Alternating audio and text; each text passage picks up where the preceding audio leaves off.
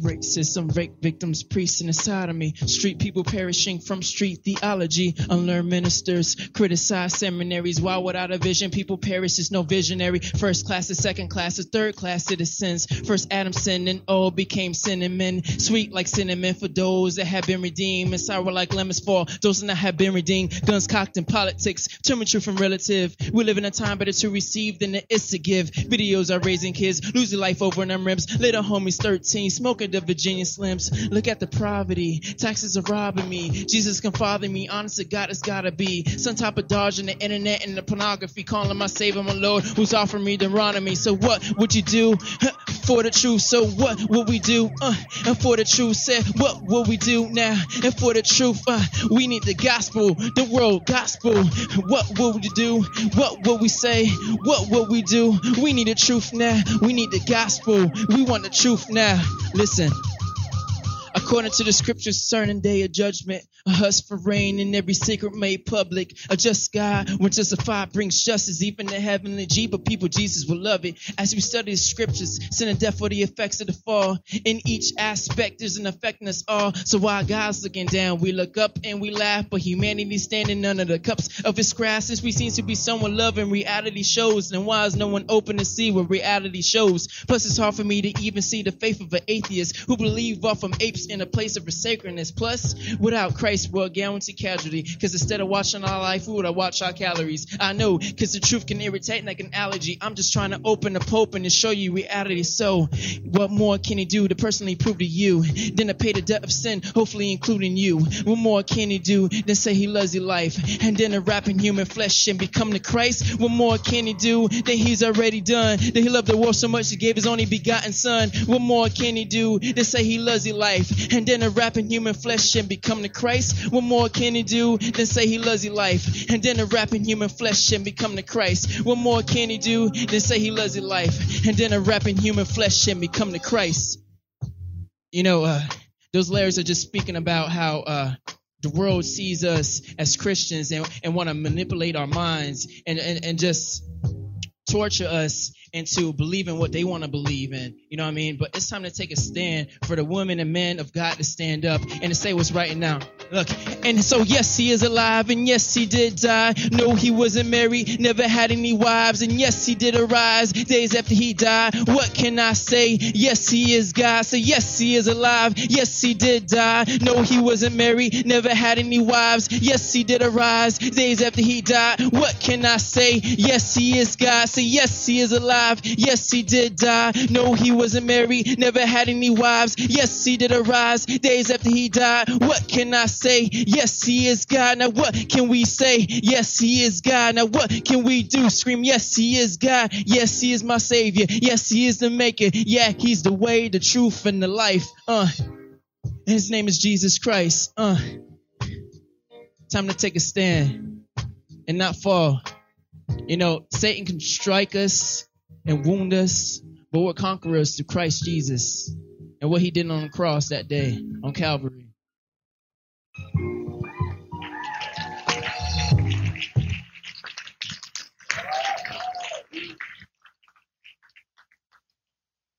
Welcome to Refuge.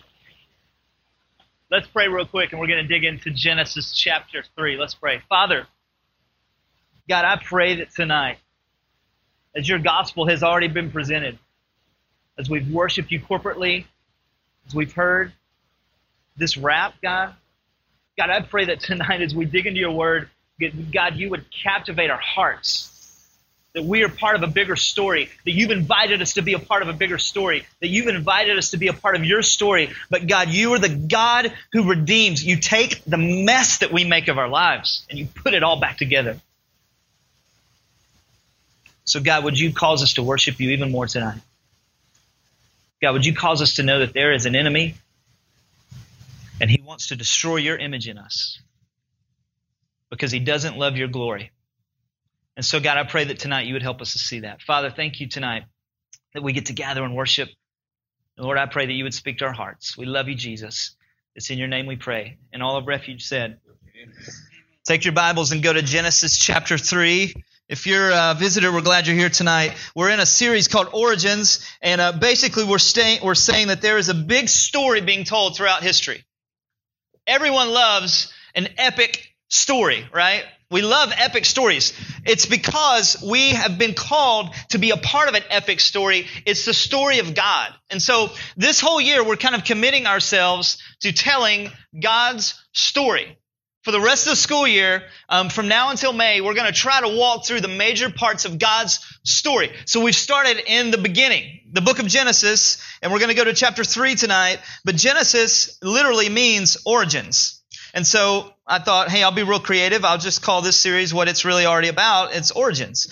Here's what we saw last week, or what we've seen so far. God is the maker of all things, and He creates all things. He does it in his power and through his word. But then God does something. He takes what he's made and he shapes it and he forms it so it's good for us to live in. And then he makes his pinnacle of creation. You and me, the man and the woman made in the image of God. We saw that last week that man and woman, you and I, are made in the image of God. And there's nothing else that has been made in the image of God. Your dog was not made in the image of God. Your cat, my cat, was definitely not made in the image of God. I'm pretty sure that God didn't even make cats. I think Satan made them. We'll see that later. God's like in the garden, and Adam's like naming the animals, and there's a dog and the cat, and God's like, I didn't make the cat. What? I don't know where that animal's from.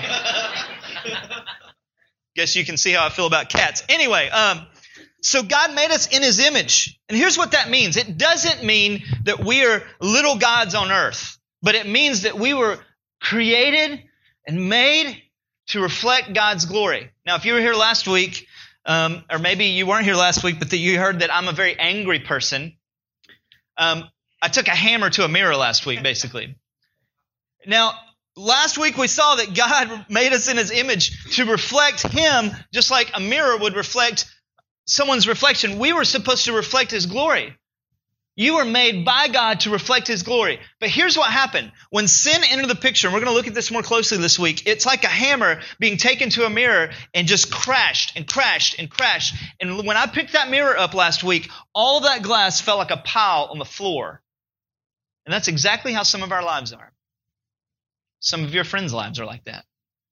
A big pile of glass on the floor, and I could not in a million years pick it all up and put it back together. Couldn't. Some of you are here tonight, and your life is like a big pile of glass on the floor. And maybe you come to church every week, and maybe you're in Bible fellowship, and maybe you know all the lingo, but deep in your heart, your life is like a pile of glass on the floor, and you do not know how to put it back together. I'm going to go ahead and tell you where I'm going tonight. I'm going to show you how and who puts it back together.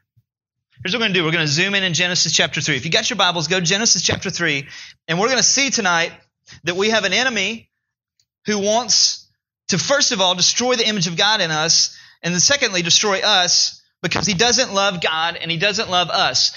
Now, here's the deal. We're going to talk about Satan a little bit tonight.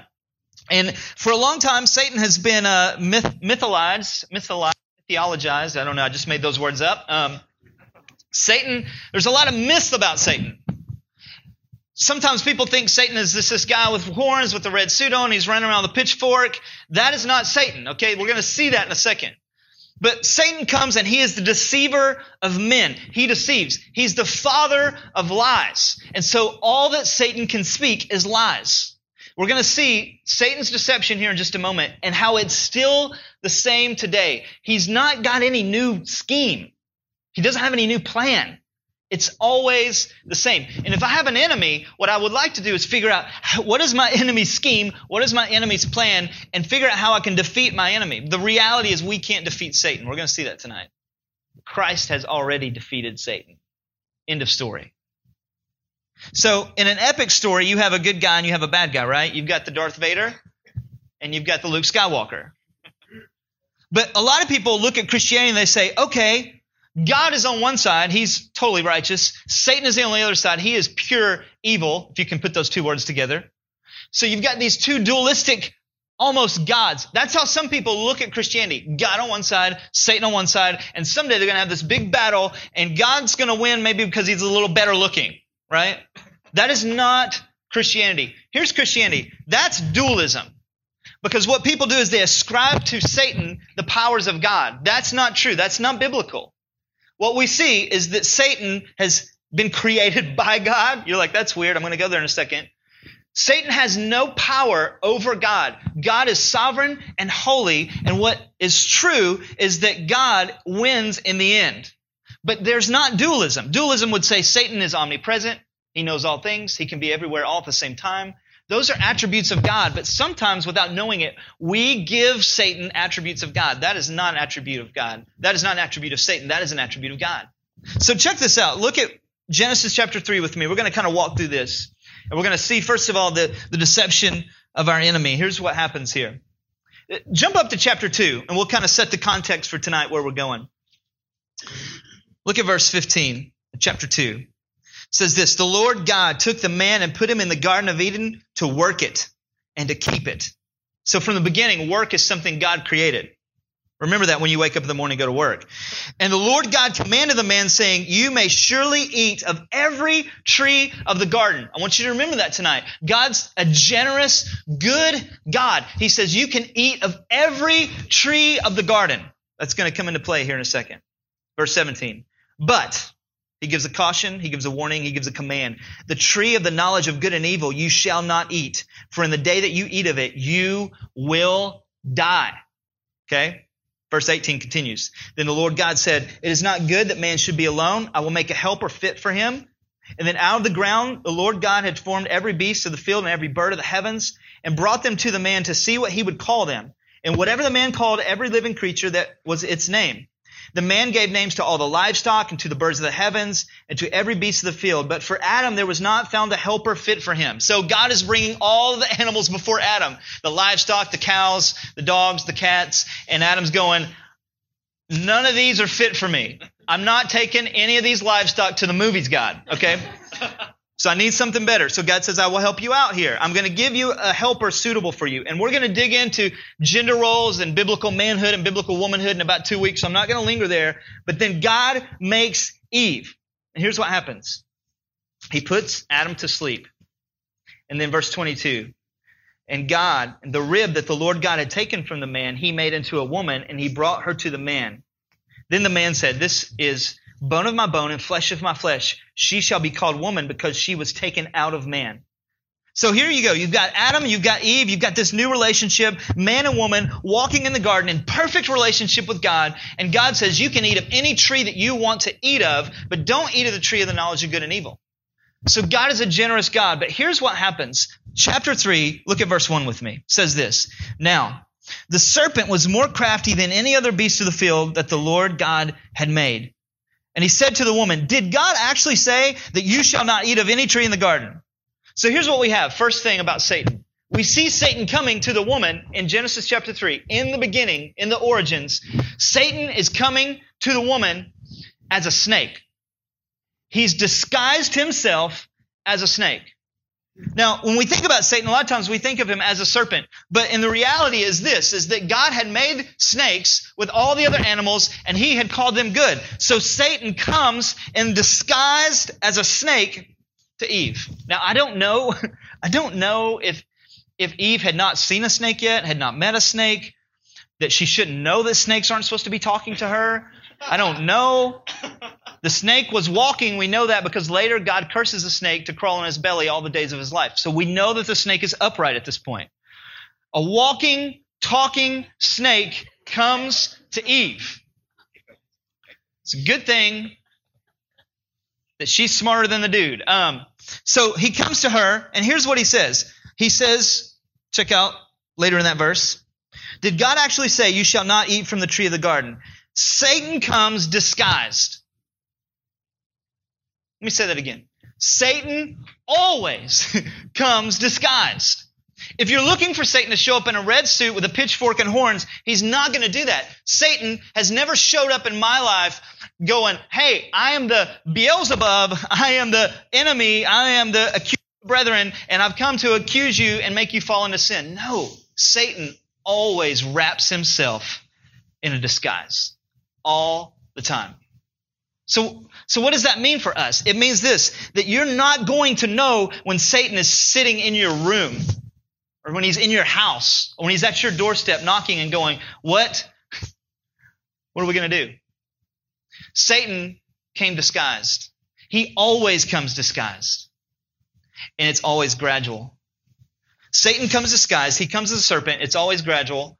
And here's the reality tonight is that Satan comes in this disguise of a serpent. God had made the serpent. The serpent was good up to that point, but now because of that, we identify Satan with the serpent. But Satan came in a disguise, and because he came in a disguise, he was able to begin to slowly but surely lead Eve and Adam to where they should not go. That's true, isn't it? Satan will not convince you to walk away from God overnight. He won't. There'll be a day where you wake up someday and you ask the question, How did I get this far from God? How did I get this far? I have a friend who was a student pastor in Tennessee. And he had to quit his job because he got involved with one of his students. I knew this guy. He loved God. He loved ministry. He loved Jesus. If you would have told me that that would have happened to him, I would have said, no way, never. I talked to him after this happened. He was obviously very repentant. His whole life had crashed before him. And here's what he said to me He said, Matt, be very careful because this stuff does not happen overnight. Satan will disguise himself and he will come to you and it looks good. The Bible talks about how Satan an, comes as an angel of light many times. He does not come looking like what you would think he looks like. So he disguises himself. He comes to the woman and because he's disguised, he slowly but surely begins to lead her to a place she doesn't want to go and, beca- and a place Adam doesn't want to go. So here's the first thing. Adam disguises himself. But the second thing is this. Satan takes God's truth and he begins to twist it and manipulate it to say something it doesn't say. Check this out. He said to the woman, Did God actually say to you that you should not eat of the tree in the garden? And the woman said to the serpent, We may eat of the fruit of the trees in the garden. But God said, You shall not eat of the fruit of the trees that's in the midst of the garden, neither shall you touch it, lest you die. So here's what Satan begins to do. It's very, very subtle and it's always very, very subtle in our lives, is he begins to dilute very subtly the Word of God. I want you to see this. He comes to the woman, he's disguised, so she doesn't even realize that she's talking to him, and he says to her, Did God really say, did he actually say that you should not eat of any tree in the garden? He begins to dilute it. It's like if I took a formula or some kind of cleaning product and I dilute it, I put water in it. It's not going to be as potent as it originally was. So what Satan does is he doesn't all out come in and say, man, God's an idiot and you shouldn't love him. He comes in and slowly begins to say, did God actually really say that you can't eat of any tree in the garden? But he twists that because that's not at all what God said. Look at what Satan says here. He says, verse 1, second part, did God actually say, You shall not eat of any tree in the garden? He twists that. Look back up at chapter 2. Look at what God says. He says in verse 16, Lord God commanded the man, saying, You shall eat of every tree in the garden, but the tree of the knowledge of good and evil. You see what Satan does? He comes in and he says to the woman, He says, Here's the deal. Did God really say you couldn't eat of any tree? But what God had said way back in chapter 2 is He said, You can eat of every tree. So Satan begins to take the scope of God's goodness and generosity and bring it down. And he wants Eve to focus in on the one thing that she can't have. He dilutes the Word of God very subtly. And today it sounds something like this Did God really say He didn't want you to enjoy sex? I mean, He wired you to be a sexual being. Surely God wants you to enjoy sex.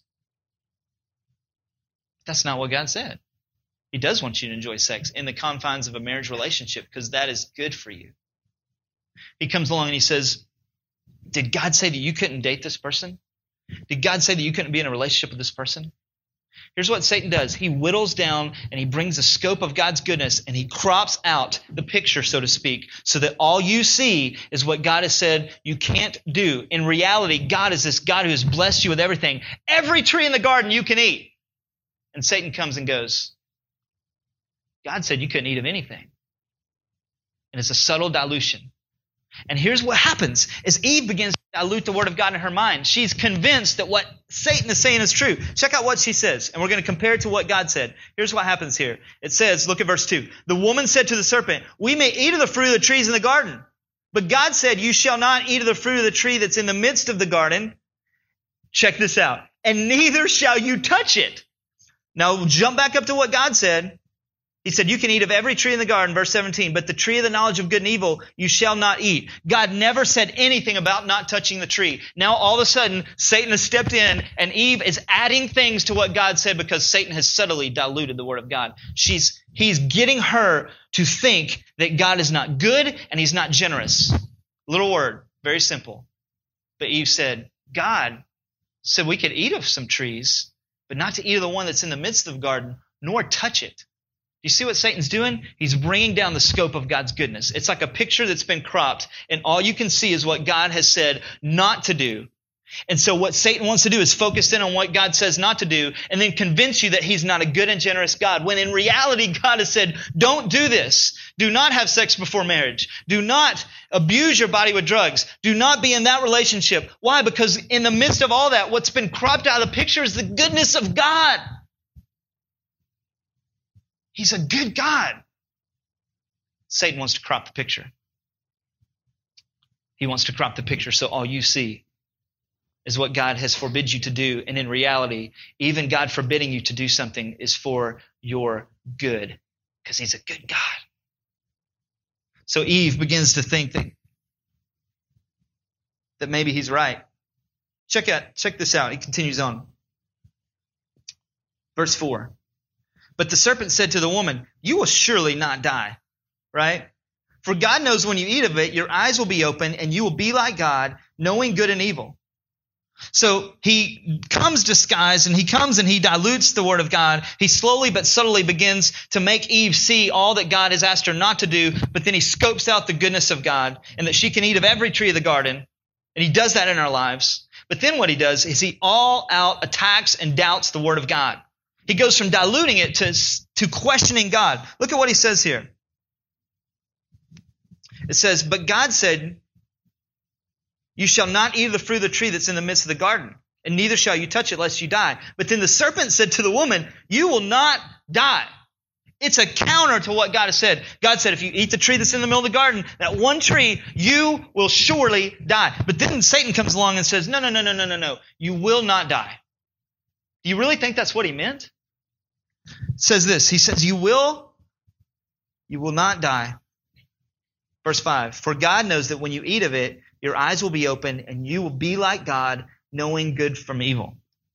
Here's what happens He dilutes it subtly and then when he's got her to a point to where she's questioning it and changing what God has asked her to do, he didn't say don't touch it, but then now Eve is adding that to the commandment. Then he comes in with doubt and he says, surely God didn't mean that you would die when you ate of that tree. Surely that's not what he meant. Do you ever find that in your life where you're, you're wrestling with something and the enemy comes to you and it's surely, surely, if you're in that relationship and you love that guy, right? You love that girl. And surely, I mean, you guys are going to get married, but surely God really doesn't mean that, that you shouldn't have sex before marriage. Surely, surely He wants you to be happy. Surely it's okay because you know that you love that person and someday you're going to be married. Surely that's not what God meant. And then what He does is He plays to every person's desire to be an idolater. You know what it means to be an idolater? It means to take God off his throne and to set something else up. And here's what Satan knows. He knows that every person has this desire to worship. But when it gets bent and it gets twisted, it's to worship self. And so here's what he says. He not only doubts the word of God, but then he sets her up. Check this out. But the serpent said to the woman, You won't die. Because God knows when you eat of it, your eyes will be open and you will be like God, knowing good from evil. So basically, here's what Satan says. He doubts the word of God and then he attacks the character of God. I want you to see this. Basically saying to her, why would God hold that back from you? Why would God say that you can eat of every tree but this tree? You don't know why God doesn't want you to eat of this tree? Because He knows that you will know good from evil. Attacking the character and the goodness of God, that's exactly what Satan is doing there, saying, why would God want to hold that back from you? Surely God made that for you. And that's exactly how it works in our life. Satan comes and he's disguised, and then he comes and dilutes the word of God. He takes it and he, he twists it just a little bit. So it sounds good and looks good, but it's not real. And then when we've bought into the dilution of the word of God, then he comes in with a full on doubt. You will surely not die. But then he continues here. He says, You will surely not die because God knows that you will be like God, knowing good from evil. Here's the deal tonight is that all of us have this capacity to worship. All of us have this capacity to want to be like God in us because we've been made to worship. But when that gets turned upside down, it is centered on us. And so Satan's standing there that day. He's in the garden. He's talking to Eve and he says, Surely you won't die. Eve begins to second guess everything that God said to her. See, that's exactly what Satan does. And it's not new. He comes and he dilutes and then he plants seeds of doubt in our mind. Some of you are sitting here tonight and you have seeds of doubt about the goodness of God. You do.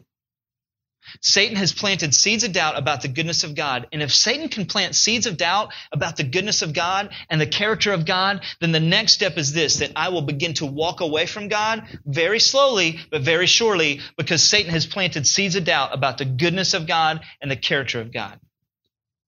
Can I tell you, I live with that every day? My daughter's in Africa right now, and I do not know when she will come home. And we sat at dinner tonight and we talked to the agency, and the lady said, We don't know anything. And it may be months before we know anything. It's almost like Satan pulled a table up, a chair up to our table when we hung that phone up. Can I tell you, just be real honest with you, every single day when I get up lately, there are seeds of doubt that are trying to be planted in my mind about the goodness of God. And I have a decision to make. I can either run to the Word of God and remind myself daily, Romans 12, renew my mind, right? So I can be transformed. To renew my mind so that I know that God is a good God. Or I can believe the seeds of doubt that are being put into my mind, but I know this. When I begin to believe the seeds of doubt that Satan plants in my mind, I will slowly but surely walk away, and the desires of this world will draw me away. How do I know that? Because that's exactly what happens to Eve. Check this out. He plays to her her desire to be like God, he says, God knows that you will be like him and you will know good from evil. So look at verse 8. He's diluted the word of God. He's made her doubt the word of God. Verse 8 says this So when the woman saw that the tree was good for food, and that it was a delight to the eyes, and that the tree was desired to make one wise, she took its fruit and she ate it. And she also gave some to her husband who was with her, and he ate it. I want you to see this. He slowly, this is kind of the process in our lives. Satan diluted the word of God, and then he made her doubt the word of God. And then he began to pervert and twist her desires. Check out the progression here. Verse 8. So when the woman saw that the tree was good for food, the lust of the flesh. I want you to think about this for a second. God had given her every tree in the garden to eat from. It wasn't like they had a lack of food. But she looks at this tree, the very one that God has said you can't have, and all of a sudden, all these trees that are bearing fruit, because we know He made fruit bearing trees. We saw it in the first chapter of Genesis, but all these trees are surrounding her with all this fruit on them, and all of a sudden, the only one she can see is the one she can't have. That's how it works, isn't it? And she looks at it, and she begins to lust after it. Lust is this wanting and desiring deeply that which is not yours. And God had said, Do not eat of that tree. It's not yours. So she begins to lust, the lust of the flesh. Verse 8 continues on and says this. And it was a delight to her eyes, the lust of the eyes, the lust of the flesh, the lust of the eyes. She sees the food that it's good for her, so she's lusting after it, even though God has given her all of these trees to eat from, and then she begins to lust with her eyes after it. This is the this is the progression. But then check this out. She's lusted with her eyes, she's lusted in her flesh, and then it turns into action. It says this The tree was there to be desired to make one wise, and she took its fruit and she ate it, and she gave some to her husband who was with her, and he ate it. Then, verse 7 Then both of their eyes were open, and they knew that they were naked. And they sewed fig leaves together and made themselves loincloths. At this point, you, you ever read the Bible and you go, man, I just wish I could be a fly on the wall there for a second? I wish I could be a fly on the wall in this passage, Genesis chapter 3. Number one, to see a walking, talking snake. And number two, when their eyes were opened and they realized that they were naked, right? You ever had those dreams where you get up in the morning and you go to school not wearing any clothes? And you're like, you wake up, you're like, oh my gosh, I'm so glad that that is not real. they had this moment where they eat the apple and then they look around and it's like innocence is lost at that moment. It's crashed. The image of God is destroyed at that moment because the word of God was diluted, then it was doubted, and then in a moment, a moment of sheer pleasure, the desires of Eve are twisted. She had every tree to eat from in the garden. She didn't need any food, but she desired the food. She had God to walk with her every single day. I want you to get this. God was walking with them every day. They walked with God in the cool of the garden. Not just like we talk about having a relationship with God. They saw God face to face. They talked with God. This crazy relationship with God. They did not need anything else to make them wise. You had a question, you asked God. He was in the garden with them. But she saw that the tree could make her wise because she thought there was something there that God had not shared with her yet. And so she takes the apple and she eats it. And in that moment, the image of God, like we saw last week, was crashed. It was destroyed. It was destroyed. It was shattered. But here's the whole point of this in Genesis chapter 3 is that Satan is not necessarily and primarily attacking Adam and Eve. He does attack them, and he's attacking us through that, but he's not primarily attacking them. Here's what I want you to see Satan hates Adam and Eve. He hates everyone who's created. Why? Because we bear the image of God. And then for Christians who are restored in Christ to reflect the image of God, who are being put back together by Christ to reflect the image of Christ, he hates us too. The New Testament says this He prowls around like a roaring lion, seeking whom he may devour. Why? Because Satan hates us. But why does he hate us? He hates us because we reflect that which he cannot be. I want you to get this. Satan desired to be God. We know this from the scriptures that Satan was an angel. He was created by God. He wanted to be God. He wanted to be worshiped like God was worshiped. He was cast out of heaven with a bunch of other angels that literally became demons. He wanted to be God. And so his whole purpose, his whole existence is bent on destroying the image of God. Why did Satan walk into the garden that day and begin to converse with the woman? Not because he necessarily hated them, because he hated God's image in them. Why does he want you to fall on your face every day as a believer in Christ? Because he hates the image of Christ that you and I portray if you're in Christ. See, this is not an attack on humanity. It is. But it's first of all an attack on the image of God. Because when we were made, we were made to reflect the image of God. And here's what Satan knew. If he could dilute God's truth, he could make us doubt God's truth. If he could make us desire that which God has said not to have, then he could make the whole thing fall apart. And that is what we see. Check out the rest of the passage here. The effects of all this is death of everything. Verse 8 says this they heard the sound of the Lord walking in the, gar- the garden in the cool of the day. And a man and his wife hid themselves from the presence of the Lord God among the trees of the garden. They're hiding now. The God they used to walk with and enjoy his presence, they're hiding now. Verse 9. But the Lord God called to the man and said to him, Where are you? Now, do you think God needed to know where they were? No. Have you ever had God ask you that question? Where are you, Matt? What are you doing? It's not for his benefit, it's for mine. He asks Adam and Eve, Where are you? What are you doing? What has happened? He knows what's happened. Continues on and says this. The Lord God called to the man and said, Where are you? And he said, I heard the sound of you in the garden, and I was afraid because I was naked and I hid myself. He said, Who told you that you were naked? Have you eaten of the tree which I commanded you not to eat? And The man said, The woman whom you gave to be with me, she gave me the fruit of the tree, and I ate it. So all of a sudden, Adam, who's supposed to be the leader, is defaulting. How, did you eat of the tree? Well, yeah, but she ate first. And she gave it to me, and she's really hot. so I ate it. Right? You see this breakdown because Adam was set up to be the leader. We're going to see that in a couple weeks. Eve is his helpmate, and now Adam is saying, No, no, no, no, no. She led me.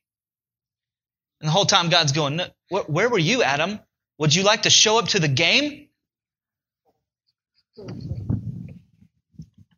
says this.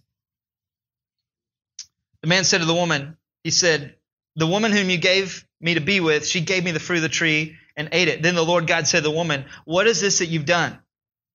The woman said, The serpent deceived me and I ate. This passing of the blame, this passing of the buck. And it would happen for generations, and it's happening to us sitting in here tonight. If you watch TV, if you watch people who are accused of something, there's always a passing of the buck. Nope, he made me do it. No, it was my upbringing. I wasn't raised in the right family. Always wanting to pass the buck. In the moment that sin enters in and the, the image of God is shattered, we're always passing the buck and not wanting to take the blame. And that's what's happening. Here's the effects of it all. Look at verse 14. So the Lord is standing there. I want you to get this picture in your mind here. You've got holy God in the garden that he has placed man and woman in. You have Adam and Eve who are now covering themselves because they have lost their innocence. And you have the serpent who's standing there. So you got this thing going on. And here's the conversation that begins to take place. God looks at the serpent and he says this, because you have done this, cursed are you above all livestock and above all the beasts of the field, and on your belly you shall go, and dust you shall eat all the days of your life. So he condemns and curses the snake to crawl on his belly. Before that, snakes had legs and they walked. Weird. I'm glad they don't anymore, because that means they could go faster. Skip a couple verses. Verse 16. We're going to come back to the verse 15. To the woman he said, I will surely multiply your pain in childbearing. In pain you shall bring forth children and your, your desire shall be for your husband, and he shall rule over you. Let me, let me deal with this for a second. He said, first of all, you're going to have pain in childbearing. Before that, obviously, there's no pain in childbearing. I stood in the room the day my daughter was born, and I think I've said this here before, but when your child is born, and someday you will experience this, it is the most disgusting and beautiful thing all at the same time. It's weird. But they asked my wife, they said, Would you like to have an epidural? You know what that is? They stick a needle in your back and your whole body goes limp and you're like, Oh, happy land, you know. so some some ladies, and I'm not I'm not capping on anybody if this is, you know, your parents or somebody you know. I'm not capping on anybody. But some people are like, I am gonna have the baby natural. I am woman, hear me roar. I'm like, no. My wife is like, I am taking five epidurals, drug me up, right? And with the epidural, she is still in pain. And the whole time she's like, I hate Eve. Hate her. so there's pain in childbearing. So there's the part of the curse that's pain in childbearing. But I want you to see this for a second. And we're going to dig into gender roles really deep in a couple weeks. But, but watch what it says. Your desire shall be for your husband and he shall rule over you. What does that mean? It means this that God has set up the man and the woman to operate in a way. They are equal in creation, but they are different in role. And when the when the fall happens, it all gets turned upside down. And now the woman will desire her husband. What does that mean? She will desire to have his role. She'll desire to be the leader of the family when she's not supposed to be the leader. And then he will desire to rule over here, her, meaning this. He will not love her like Christ loved the church. He will be an oppressive leader, not the leader that he was designed to be. We're going to dig into that more. So that's part of the curse. But then it continues on. Check this out. It's good for us guys. It gets even better. Verse 17. And to Adam he said this, because you've listened to the voice of your wife and you've eaten of the tree. I love that because you've listened to the voice of your wife and eaten of the tree of which I commanded you, you shall not eat. Cursed is the ground because of you. And in pain you shall eat of it all the days of your life. Here's what he says Adam, men, you will work by the sweat of your brow to produce food for your family. And then he curses the ground. and thorns come up out of the ground. It will be painful for you. It will be hard for you. See, up until this point in the garden, everything just popped up. It was like you're walking along, apple tree, bam, I got apples, right? It's like, sweet. Everyone was a, a perfect gardener. HGTV didn't exist, right? You didn't need it. Until that point, everything was perfect, including the ground and what came out of the ground. And he said, Adam, you will work all the days of your life by the sweat of your brow to provide for your family. And work will not be a joy for you anymore, it will be a burden for you. And I hear that all the time in people, right? Don't you hear that? The practical implications of the fall. Someone gets up and says, I hate my job. I can't tell you how many times I hear that. I hate my job. I hate my work effects of the fall. Continues on and says this Curses the ground because of you, and in pain you shall eat of it all the days of your life. Thorns and thistles it shall bring for you, and you shall eat of the plants of the field. By the sweat of your face you shall eat bread till you return to the ground. For out of it you were taken, for you are dust, and to dust you shall return. So, in the middle of all that, the world is falling apart. That sounds a little bit epic to say, right? epic fail right here. Adam and Eve have become an epic fail. Here's the deal they eat of the fruit, and everything begins to fall apart. Pain and childbearing, the ground is cursed. It produces thorns and not fruit that's good for eating. Everything is falling apart. Relationally, Adam and Eve are now falling apart. What do we see? Well, look over in chapter 4. Cain and Abel. You grew up in church. Maybe you weren't told the story at VBS. But Cain slays Abel. I won't take the time to go into the whole deal for you. But basically, what we see is the son of Adam and Eve, Cain and Abel, they have vengeance for one another, and you have the first murder. From Genesis chapter 3 on, everything is messed up. And as much as people try to fix it, they can't. Everything is falling apart. It is not getting better. Our world is not evolving to become something better. Our world is breaking down. Everything is breaking down. Relationships are breaking down. The earth is breaking down. Everything is breaking down because of the effects of sin. Death has entered picture. And right now, where we sit, you are dying. You're dying physically. If you're apart from Christ, you're dying spiritually. You're dying. There will be a day in which your heart stops beating, blood starts, stops running through your veins, your brain does not compute anymore, you will be dead because of this. So, where's the hope in that? Let me show you the hope. Skip back up to chapter 15. In this little conversation we see God having with this walking, talking snake, Adam and Eve. Verse 15 says this. Chapter 3, 15, it says, I will put enmity between you and the woman and between your offspring and her offspring. He shall bruise your head, you shall bruise his heel. Now that seems like a really confusing verse. I will put enmity between you and the woman, between your offspring and her offspring. He shall bruise your head, you shall bruise his heel. There's a little thing here that's happening, and this is amazing thing. God has stepped into the garden. In the midst of this brokenness, creation is breaking down. And, and we don't have a picture of this, but I can just imagine in that moment, the garden begins to look different. Things start dying. Adam and Eve are wearing clothes. They haven't worn clothes up to this point. There's this loss of innocence. Relationally, there's this death that's happening. There's this relational death between Adam and Eve and God. They used to have this perfect relationship with God. Now they can't. They're about to be thrown out of the garden. But I want you to see something here.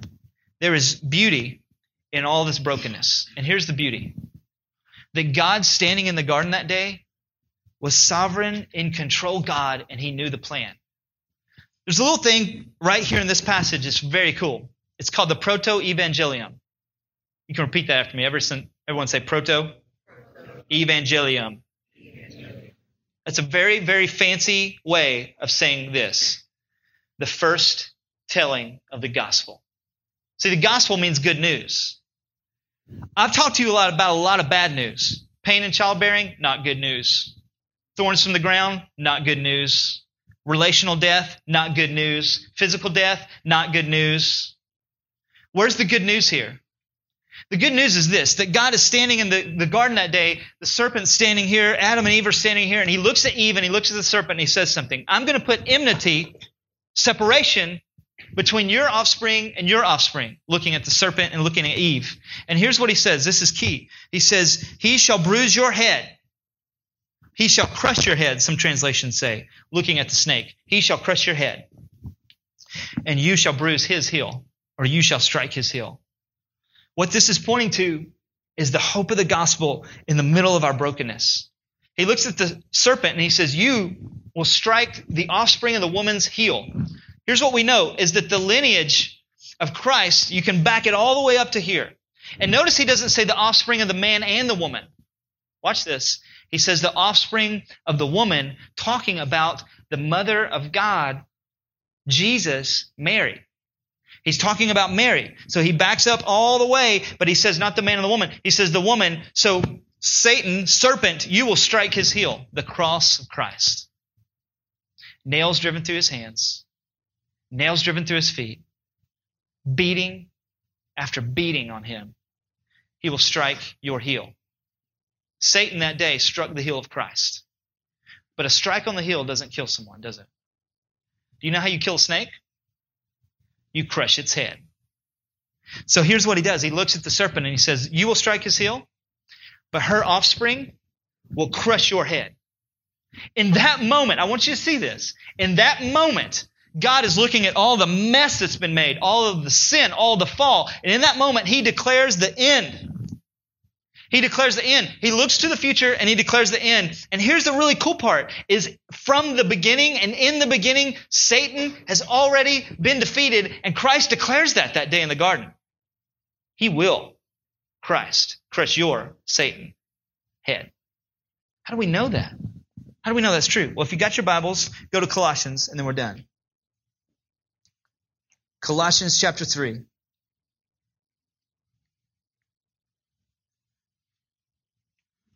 Actually, Colossians chapter 2, sorry.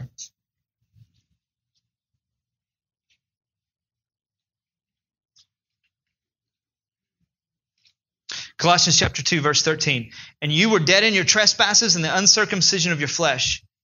And God made alive together with him, having forgiven all of us our trespasses by canceling the record of debt that stood against us with its legal demands. And this he set aside by nailing it to the cross. But verse 15 is huge. He disarmed the rulers and the authorities, which is Satan and his demons. And he put them to open shame by triumphing over them in him, in Christ. We see this all throughout the scriptures. We see other verses that talk about this. But the reality is this, is that sovereign God who knows everything looked down through time and he knew the plan he had put into place. And he looks at Satan and says, you have been defeated. It's done. We got this tree here that uh, Ricky and Olivia have so awesomely designed. And, and this is what happened. You saw the tree the first week, just a normal tree.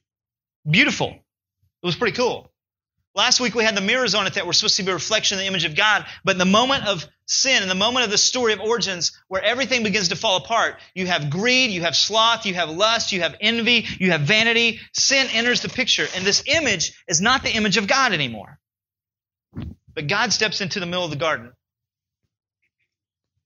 and he declares that someday there's going to be a nail. And there's going to be a sacrifice.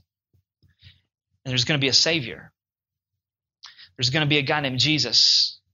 And he will suffer. He will die for our sin.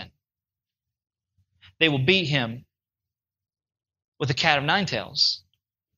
And he will endure a cross up a hill called Golgotha. And he will hang there naked between two thieves, dying for their sin and ours. See, in the middle of the garden, there's this deal called sacrifice, and it's Christ. There's beauty in the brokenness, because in the middle of all this mess that I have, all this brokenness that is me, Christ drives a nail through all of it. And 2 Corinthians 5.21 tells us this, that he who knew no sin became sin so that I may become the righteousness of God. My life was this, but what Christ is in the process of doing, and he pronounced it, God pronounced it that day in the garden, is that I am going to make all things new. I'm going to make you new. I'm going to have a new heaven and a new earth someday. I am going to make all things new. And it begins here. I'm going to crush Satan's head. The enemy has been defeated. If you're a believer in here today and you're in Christ, know this. The enemy has been defeated and he will still try to dilute the word of God, make you doubt the word of God, and twist the desires that God has given you. But you bear the image of Christ now. But if you're not bearing the image of Christ, if you're not in Christ, if you're not a Christian or a Christ follower, this is what your life looks like. This is what you reflect. See, you were made to reflect the image of God. This doesn't reflect anything very well. But in the middle of the brokenness in the garden that day, there is a God who pronounced a Savior and that he would defeat Satan. And in him, there is forgiveness. In him, there is righteousness. In him, there is restoration. But the reality is this tonight the Bible talks about how we have to come to Christ to repent of our sin, trust him, and follow him. Now, here's what I know is that in this room, many of you are Christ followers. I know that, but I don't know everyone in this room. So I'm not going to pretend like I know everyone's a Christ follower. But here's the reality tonight is that our lives until Christ are a mess like this tree and this mirror. Christ comes and steps into our mess, becomes a man, becomes flesh, and takes on our mess for us. That day in the garden, God knew that Jesus would come and he would become sin. He would become greed. He would become envy. He would become lust. He would become all of that. The proto evangelium, the first telling of good news. Standing in the garden that day, Adam and Eve knew that although it had all started to fall apart, that there was going to be somebody who was going to put it all back together. Isn't that good? He puts it all back together. You can't. He does. It's the gospel. And what I know is that there's been a lot of people throughout the years who've miscommunicated the gospel. They've miscommunicated Jesus, that Jesus is about a list of rules and about a bunch of stuff you got to do. That's not it. It's about a God who steps into your mess, takes on your mess, becomes your mess, becomes your sin and gives you his righteousness, something you could never do.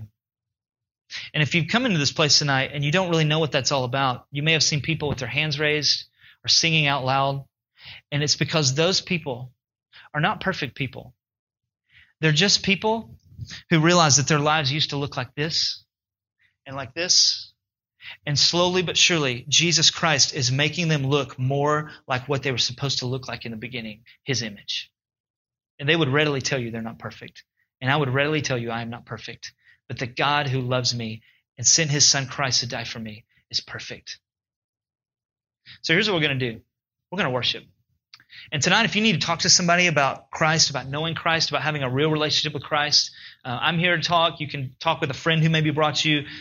We want to talk with you about that. Ben's going to come in just a second and lead us in worship, and we're going to sing a song that a lot of us know. It's called The Enemy's Been Defeated. Tonight we're going to declare with great passion that God, from the garden and from the beginning, has crushed the head of Satan in the cross of Christ. So let me ask you to stand up, and I'm going to pray for us, and then we're going to worship.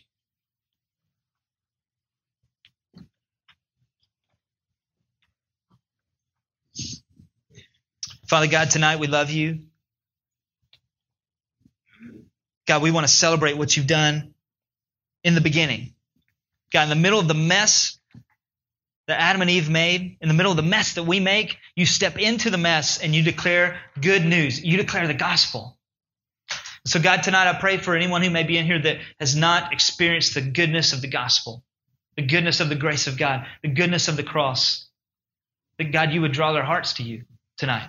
For those of us who know you, who are being restored into your image, Christ, I pray that tonight we would celebrate the fact that in the beginning you declared not just that the heavens and the the earth would be made, but that Satan would be defeated and his head would be crushed. So, God, tonight we worship you for that. We worship you that you were not taken off guard in the fall, but you had a plan, and the plan was for your glory and our good. So, God, we worship you tonight. As your saints who've been redeemed, we worship you. Praise things.